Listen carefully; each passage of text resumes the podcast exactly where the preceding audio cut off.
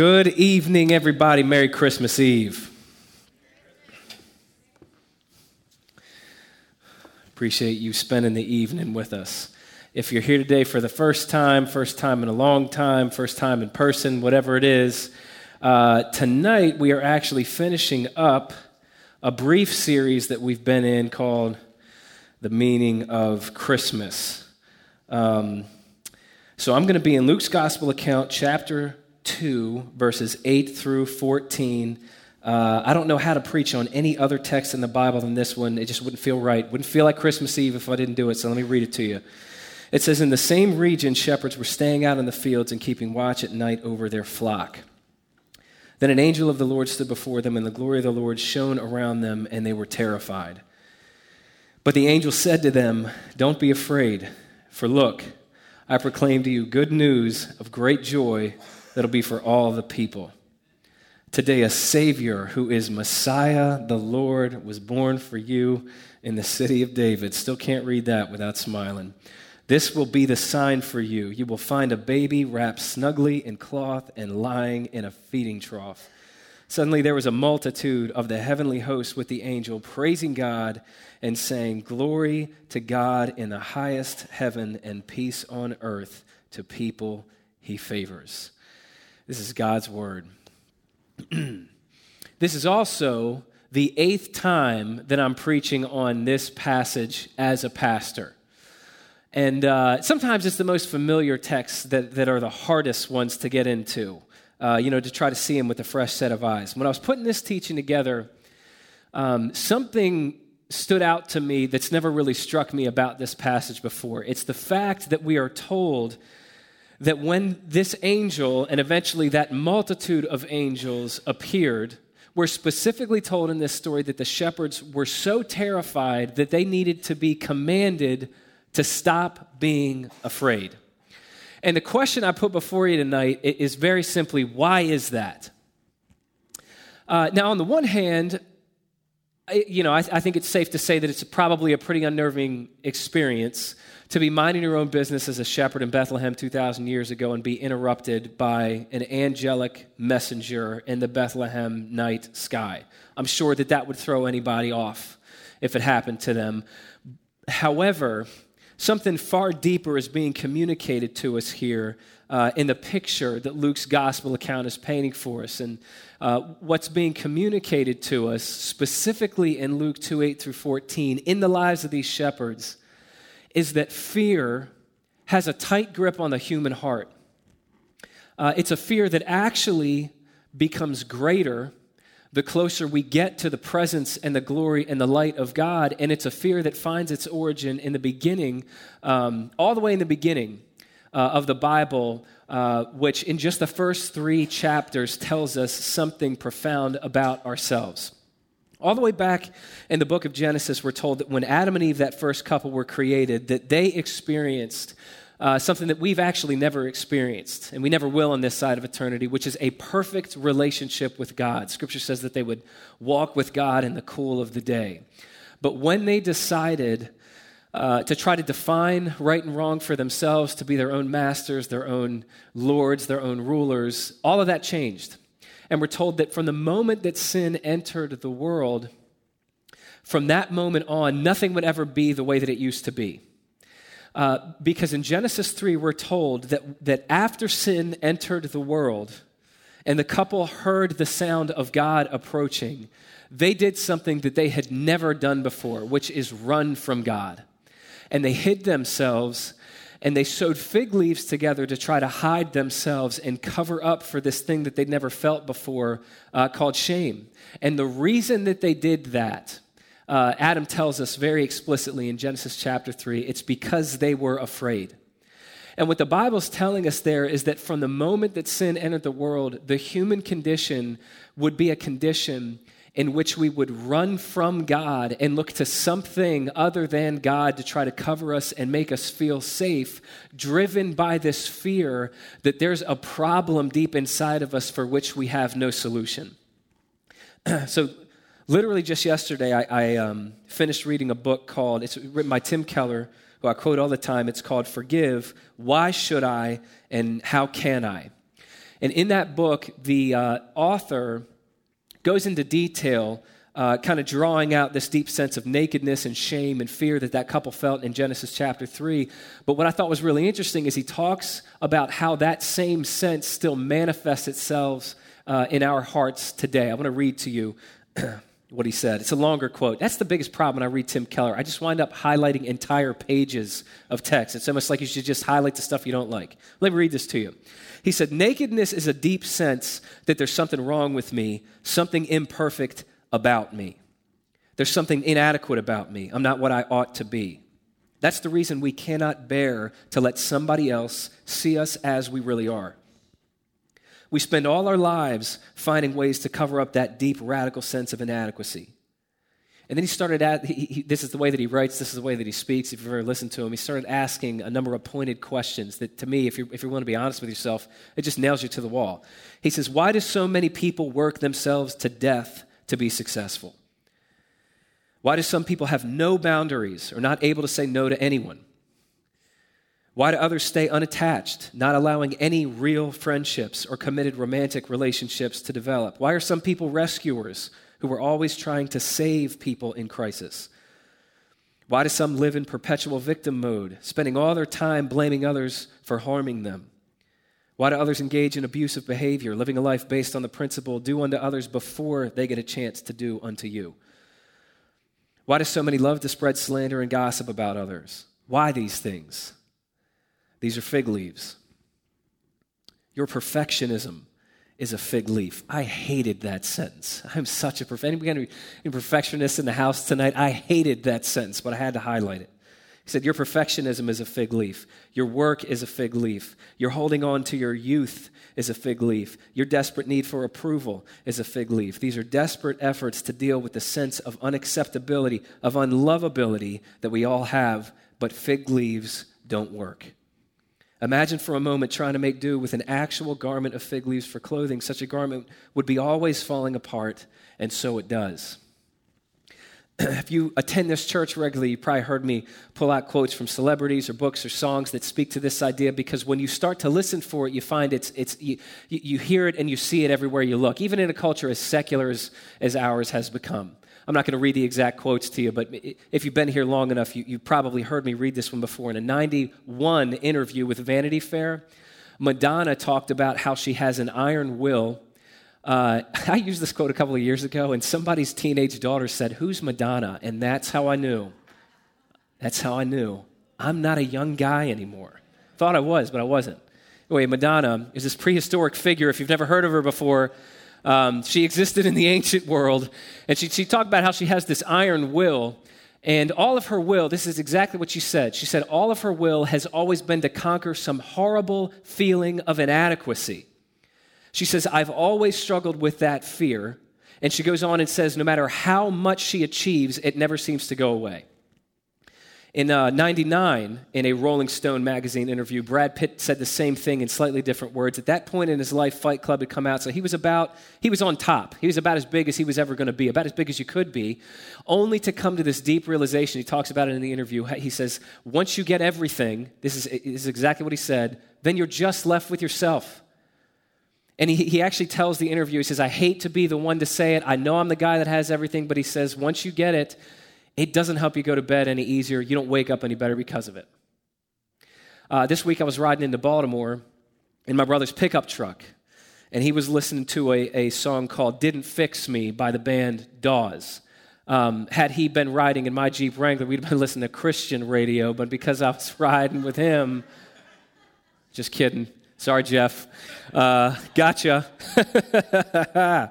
no, we were listening to this song. It's called Didn't Fix Me by Dawes. First time I heard it, I fell in love with the song. The band Dawes, if you've ever heard of them, even if you don't like the sound, uh, they just write brilliant songs. I, and I love that song the first time I heard it because every verse is about something that the singer looked to to ease the pain of the human existence. Every verse. In verse one, he talks about uh, how he went to this self help guru to find some techniques to employ to improve the quality of his life. Uh, in verse 2, he says that he started volunteering at the Sacred Heart. You know, doing good deeds in the community. Then he talks about these, uh, these professional accolades that he'd won as an artist and all of the respect that that garnered for him. And then he talks about getting lost in, in the world of books and, uh, and, and in these great stories and in the world of art. And he talks about the romantic love that he'd given and received from different people throughout his life. And in every one of the verses, he talks about how every one of those things was good. And every one of those things did momentarily make him feel a little bit better, but there, he repeats it. It's almost like a haunting refrain. After every verse, he repeats the phrase. He says, But it didn't fix me like I thought it would. And what struck me the first time I heard that song is that group and that, that songwriter, they're not Christians. They're not writing from a biblical worldview. They don't have a theological agenda they're trying to push on people. And I heard that and I thought, why is it that that song rings so true with so many people? Where does that knowledge, that, that deep sense that we even need to be fixed, where does that come from? How do you account for that? And what I, what I want to put before you is that what that songwriter is telling us what Brad Pitt's telling us in 99, what Madonna was telling us in 91, what Tim Keller's telling us in the book that I quoted earlier is the same thing that the Bible has been trying to tell us in literally the very first story in the Bible. It's that we all move through life with this deep, painful awareness that there is something wrong with us. And no fig leaves that we try to sew together can alleviate that condition. Merry Christmas, everyone. Now, I say all this to say, uh, you have to understand this if what this angel told these shepherds is going to mean anything to us. So, so allow that to set the stage for this. Because when that angel spoke to those shepherds and said the words, Fear not, for behold, I bring you good news, here's what that means it means the meaning of Christmas is that the fear that has had a hold on all of, of, of humanity since that fateful day in Genesis chapter 3, that fear that causes you and I to feel like we have to hide who we really are misrepresent who we really are. That fear that causes us to feel like we need to achieve something, or we need to earn something, or we need to justify ourselves, or we need to cover ourselves in some way, shape, or form. The meaning of Christmas is that that fear can be done away with and replaced with a deep and abiding sense of joy and peace. And I don't know anybody that couldn't use a little bit more of that in their life, but here's the key according to that angel, the only way that that can happen is if you and I behold, to quote the King James Version, meaning if we understand and we internalize and we build our lives on this message that the angel gave those shepherds 2,000 years ago, which is what we refer to as the message of Christmas. So here's the million dollar question What is the message of Christmas that we need so desperately to behold? And that's the question I want to answer in the short amount of time that we have together this Christmas Eve. So we're going to move through what that angel said, and let me just pull three things out for us. First off, I want to look at what this message is telling us about who Jesus came to be. Secondly, what Jesus came to do. And then thirdly and lastly, who he came to do all of this for. So, first off, just look with me at what Christmas is saying uh, about who Jesus came to be. It's recorded for us in Luke 2, verse 11. It says, Today a Savior who is Messiah, the Lord, was born for you in the city of David. That statement right there actually tells us three things about Jesus that we, we need to understand all three of them to understand who he really is. First off, you notice the angel describes Jesus as a Savior. Uh, what that means fundamentally is that Jesus came down here primarily as a rescuer or a deliverer. Now, that news, as good as it is, that would not have been that surprising to the shepherds because. If you're familiar at all with the Old Testament, God had a history of raising up men and women uh, as a kind of Savior to provide a kind of deliverance for his people. From the story of Joseph all the way to Esther, that's just how God did things. So that's not shocking in and of itself. But secondly, the angel described Jesus as the Messiah.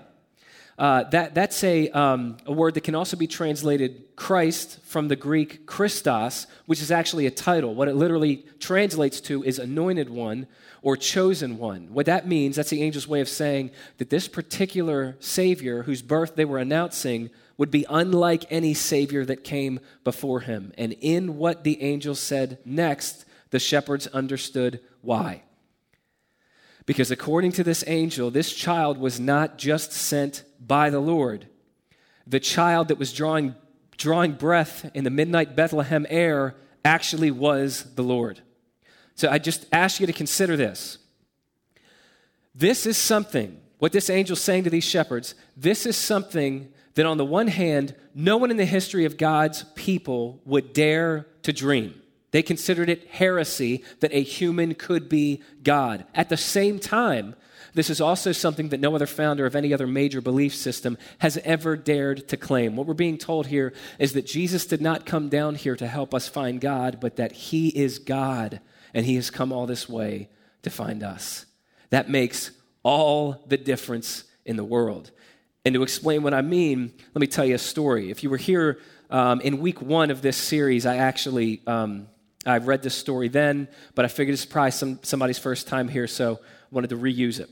Uh, back in the late 1730s, a small group of people got together seeking an, an encounter with God, you could call it. They had an understanding uh, intellectually about who God was. They wanted to know if there was something more to a relationship with, with God than that. If the intellectual could come experiential. Maybe that's where some of us are this evening.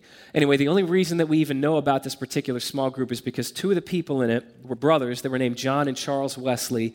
They went on to found what has since gone on to be known as the Methodist movement. It was a movement in which hundreds of thousands of people on either side of the Atlantic gave their lives to Jesus. It was at this particular meeting that they had their lives changed, which led to that movement. So, one of the men in that group whose name was William Holland, got his hands on Martin Luther's commentary on the book of Galatians. And at the beginning of Luther's commentary, he attempts to summarize the entire message of Galatians, which is a message that Christians sometimes refer to as the gospel.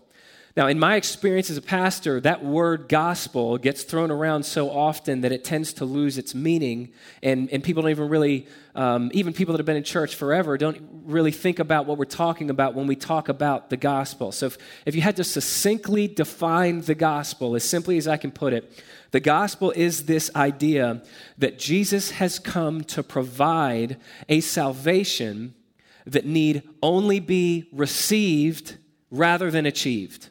That's the gospel. That's the good news. It's not advice about what you should do with your life, it's news about what Jesus has done with his, that he has come to provide a salvation that needs simply be received rather than achieved. Now, regardless of whether or not you, you believe that or even agree with that, I, I just want to offer to you that message is what makes Christianity unique. Within every other major belief system, when you zoom out far enough, a distinct pattern can be noted in all of them. I'm talking Buddhism, Hinduism, Judaism, Islam, all of them. The pattern, when you zoom out far enough, is morality leads to salvation. Or stated differently, works leads to reward. So, for instance, Buddhism teaches you to walk the Eightfold Path. Judaism teaches you to uh, obey the Ten Commandments. Islam teaches you to conduct your life according to the five pillars. Hinduism tells you to navigate the karmic cycle of reincarnation as a moral person, you know, willing to uh, endure the suffering in your present life that you must have done something to earn in a past life. And according to all of those belief systems, if you do that well, then you get salvation. This is where Christianity completely breaks with every other major belief system. Because Christianity offers us not a different version of that, it does something far more revolutionary. Christianity comes along and it completely reverses the order of that altogether. Christianity actually teaches that Jesus Christ has done everything necessary for you and I to be made right with God, everything necessary to alleviate us from this horrible condition that I described on the front end of our time together. And He now offers us salvation as a gift. And according to the way of life known as Christianity, when you and I finally accept that we cannot earn our salvation, which is really just a self salvation project through which we try to maintain control of our own lives. Christianity, as a way of life, teaches that when we accept that we cannot earn our salvation, but we put our trust in Jesus to do it for us, in that moment, a human heart begins to change in a deep, meaningful, fundamental, and lasting way. So much more could be said about that, but the point is, Luther summarizes all of this at the beginning of his commentary. So, William Holland from that small group he got his hands on that and he just wanted to see what would happen if he and his friend Charles Wesley read it to each other. And we know exactly what happened because he recorded it for us in his journal, which has survived now some 300 years. This is exactly what happened to William Holland the night he understood the message of the gospel. He said, Mr. Charles Wesley read the preface aloud, and there came such a power over me as I cannot well describe. Listen to this. I love this. He said, My great burden fell off in an instant. My heart was so filled with peace and love that I burst into tears. I almost thought I saw our Savior, and when I afterwards went into the street, I could scarcely feel the ground I trod upon. The only reason I, I, read that quote to you is because that's the language of someone who understands who Jesus came here to be. Not some prophet come to tell us what we need to do, but a Savior come to do what we could not. That's who Jesus came to be. Secondly, I said I wanted to talk about what this is telling us about what Jesus came to do. And this is actually where the text gets a little bit more surprising for me because the angel gave those shepherds a sign that would help them identify Jesus. We read about it in the, in the next verse, verse 12. It says, This will be the sign for you. You'll find a baby wrapped snugly in cloth and lying in a feeding trough. So just consider this. These shepherds have just been told that God has entered human history in order to save it. And the angels chase that news by saying the sign that would enable them to identify that the child they had found was the child that just entered the world to save the world the sign is that this child will be lying in a feeding trough. And like everything else I read in this book, first question that comes to my mind when I consider that is why? Why is the specific sign that this child will be in a feed trough in a no name backwoods town called Bethlehem? Here's why. Just follow me here. The word Bethlehem, the name of the town Jesus was born into, literally means the house of bread. And the feeding trough, like the one Jesus was laid in, was a device that was used to satisfy the hunger and the thirst of animals in his day. The reason that this was the sign associated with the birth of Jesus that would allow the first people to see him, to identify him, what that's meant to do is to teach us something about what Jesus has entered into this world to do, which is to satisfy the deep hunger and thirst of all people. I'm going to read a quote to you from C.S. Lewis, who I quote often. He said, Most people, if they've really learned to look into their own hearts, would know that they do want and want acutely something that cannot be had in this world. There are all sorts of things in this world that offer to give it to you, but they never quite keep their promise. The longings which arise in us when we first fall in love, first think of some foreign country, first take up some subject that excites us, are longings which no marriage, no travel, no learning can really satisfy. I'm not now speaking of what would be ordinarily called unsuccessful marriages or holidays or learned careers. I'm speaking of the best possible ones. Here's how he ends the quote, and I love this phrasing. I'm going to return to this in a minute. He says, Our lifelong nostalgia, our longing to be reunited with something in the universe from which we now feel cut off, our longing to be on the inside of some door which we have always seen from the outside is no mere neurotic fantasy, but the truest index of our real situation. All he's saying there is that if up to this point in your life you find yourself perpetually dissatisfied with what this world offers you, it's not because there's something wrong with you, it's because there's something right with you. I don't have any idea where everyone who listens to this message is coming from, but I, I do know that despite whatever we might disagree about or what might separate us or divide us or all of that, that all of us, every single person who listens to this message, has at least this one thing in common. It's that we were born with desires that nothing in this life can satisfy. Lewis calls it this lifelong nostalgia that we have. What, what that means, what he's saying, is that when you and I look out into this life and we see and experience things like death and suffering and loss and pain and injustice, there's a part of every human heart that senses that we were made for a reality in which those things don't exist. That's why those things grieve us the way that they do. That's why there's such a deep sense when we experience those things, the way that I'm sure some of us have in profound, life altering ways. There's something in us that says this is not the way things are meant to be. When he talks about this, this desire we have to be reunited with something we feel cut off from, to be on the inside of a door we've always seen from the outside. He's saying that in every human heart, there is a deep sense that we were made for a relationship with God. And the point of his quote is simply to say that, that even the best things this life has to offer cannot satisfy those desires. That might distract us from those desires for a time. They might help us stop thinking about them for a time. They might numb us for a time, but they cannot satisfy the deep desires of the human heart. And of course, what we all do on autopilot is we believe one of the most fundamental, effortless lies for the human heart to believe, which is, and it sounds crazy when you say it out loud, but this is how we all go through life.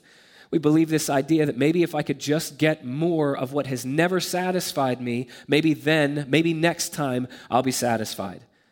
And it's that lie that keeps so many of us living on this hamster wheel kind of life that maybe somebody really relates to in a personal way this evening, where we're always running, but we're, we're never any closer to what we wanted. We're exhausted and we're driven by this deep hunger and this deep thirst that never seems to go away. I say this to say Jesus was laid in a feeding trough the moment he was born to show you and I some 2,000 years later that he came to be the answer to that problem.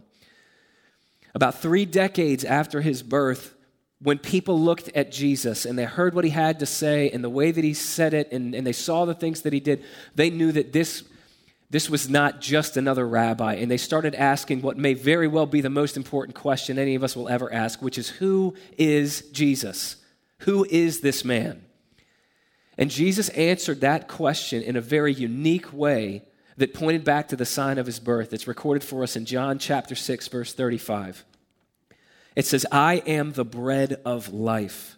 Jesus told them, No one who comes to me will ever be hungry, and no one who believes in me will ever be thirsty again.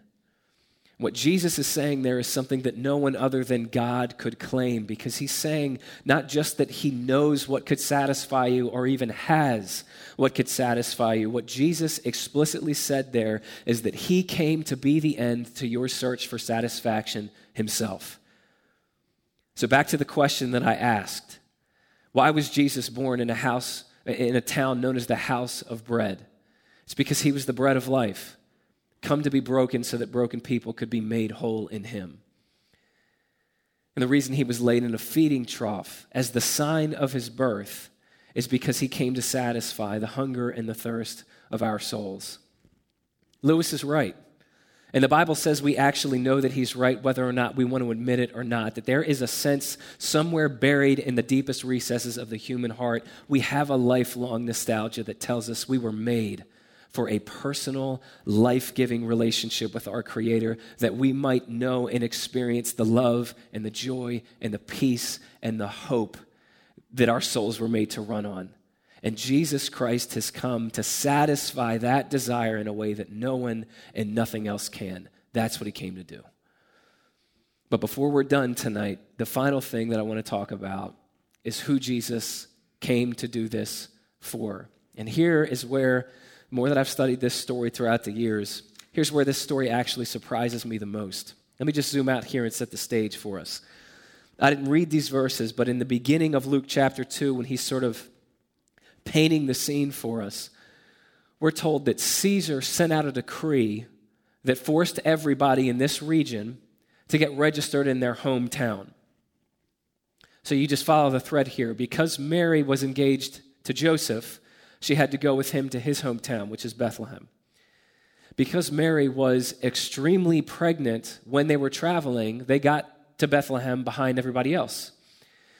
Because they got to Bethlehem behind everybody else, there was no room for them in the inn. And because there was no room for them in the inn, Jesus Christ, the Son of God, as his grand entrance into humanity, had to be born outside, exposed to the elements. Now, you read this story through that lens, and I think if you're willing to be honest, That sounds like a plan that was poorly executed because it was thrown together at the last minute as though God forgot that he was supposed to come down here 2,000 years ago. But as is so often the case with God, even though I'm sure nobody could see it at the time, the truth is every detail of what I just described to you had God's fingerprints all over it. It was specifically orchestrated and engineered for one very simple, but so it's, it's, a, it's a reason that's so profound to me. The reason God did this, the way that He did it, is so that those shepherds that heard this message from the angel could actually get to Jesus. They could actually have access to Jesus. If a single detail of this story had been changed or altered in any way, those shepherds could have heard that God came down here, but they could never have gotten to him. And the fact that God did all of this for the sake of those shepherds only becomes more, it should only become more meaningful to us when we understand the place that shepherds held in society in Jesus' day. First off, professionally, nobody dreamed of being a shepherd when they grew up. If you were a shepherd, it's because your plans for your life fell apart. Socially, shepherds were seen as outcasts.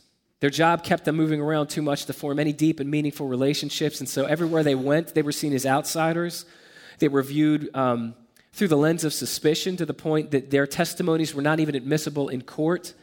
In Jesus' day, people just assumed shepherds were liars, and even more than that, morally, they were seen as ceremonially unclean as a group of people, as a profession because their jobs kept them from being able to observe the religious laws of their day. And so, if you wanted to, th- I'll put it this way in Jesus' day, if you thought about somebody who was as far from God as you could be, a shepherd came to mind. Somebody whose sins were perpetually held against them. Somebody that God would never appear to, God would never grace with his presence. A shepherd was who you thought of. Now, what does any of that have to do with us? Here's where this gets so meaningful because here's what it means it means if you know what it's like to wake up one day and feel like your life has not gone the way that you wanted it to, the way that you swore it was supposed to, I'm just telling you, you know exactly what it's like to be a shepherd. They felt like that every day of their lives. Every day they woke up and had to be a shepherd for one more day. That's the first thought in their mind. My life didn't go the way I hoped it would.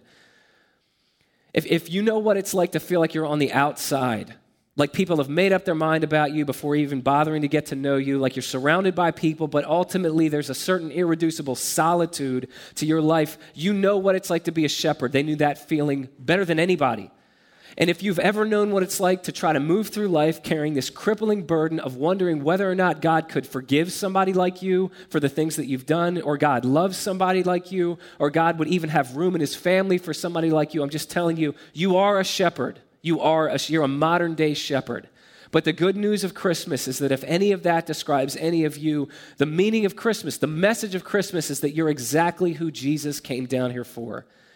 And the fact that these shepherds were the first ones to hear about this news, to get to Jesus, and to have their lives transformed by him, as the rest of Luke chapter 2 tells us, what that's meant to show us is the only thing, this is so unique to Christianity the only thing that, that having a life changing encounter with Jesus requires is that you come to Jesus exactly the way those shepherds did. And they came to Jesus with urgency, with humility, and, and simply with a desire to worship Him. That's all it takes. Having, a, having your life changed by Jesus is simply about coming to Jesus, first off, with urgency, with a willingness to leave behind everything that you used to know, everything that would keep you from knowing Him, because you know that He's better. That's how those shepherds approach Jesus.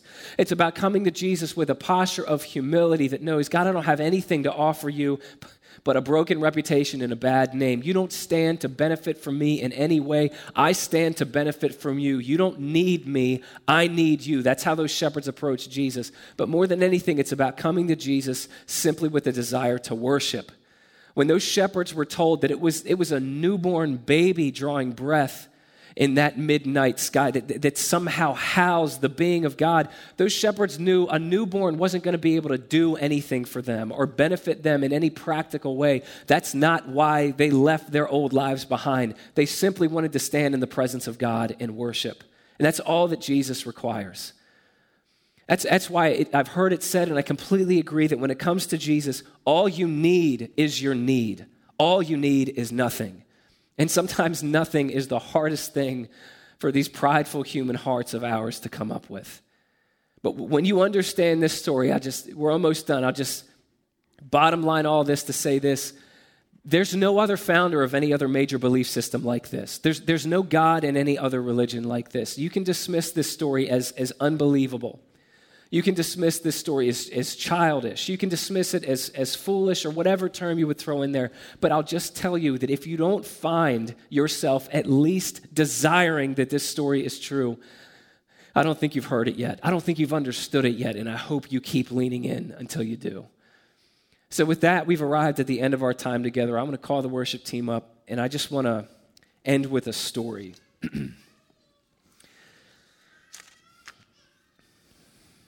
About eight years ago, I was invited to a conference where I had the privilege of, of hearing a gentleman named Bobby Smith speak.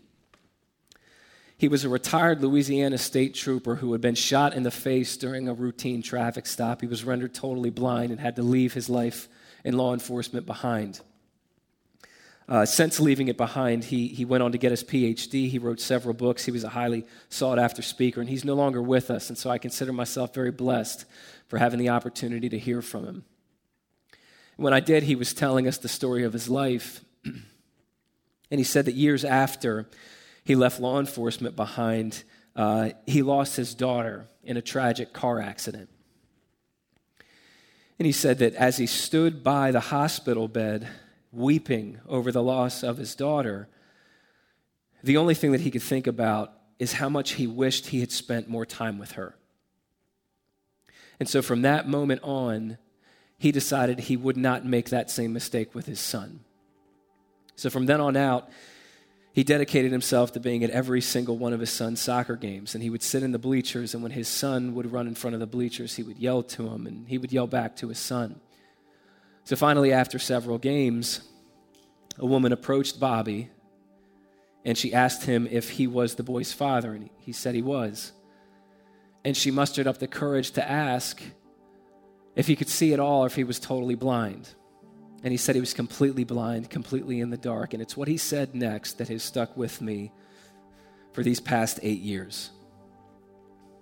He said it didn't matter to him that he was blind because he didn't show up to see his son.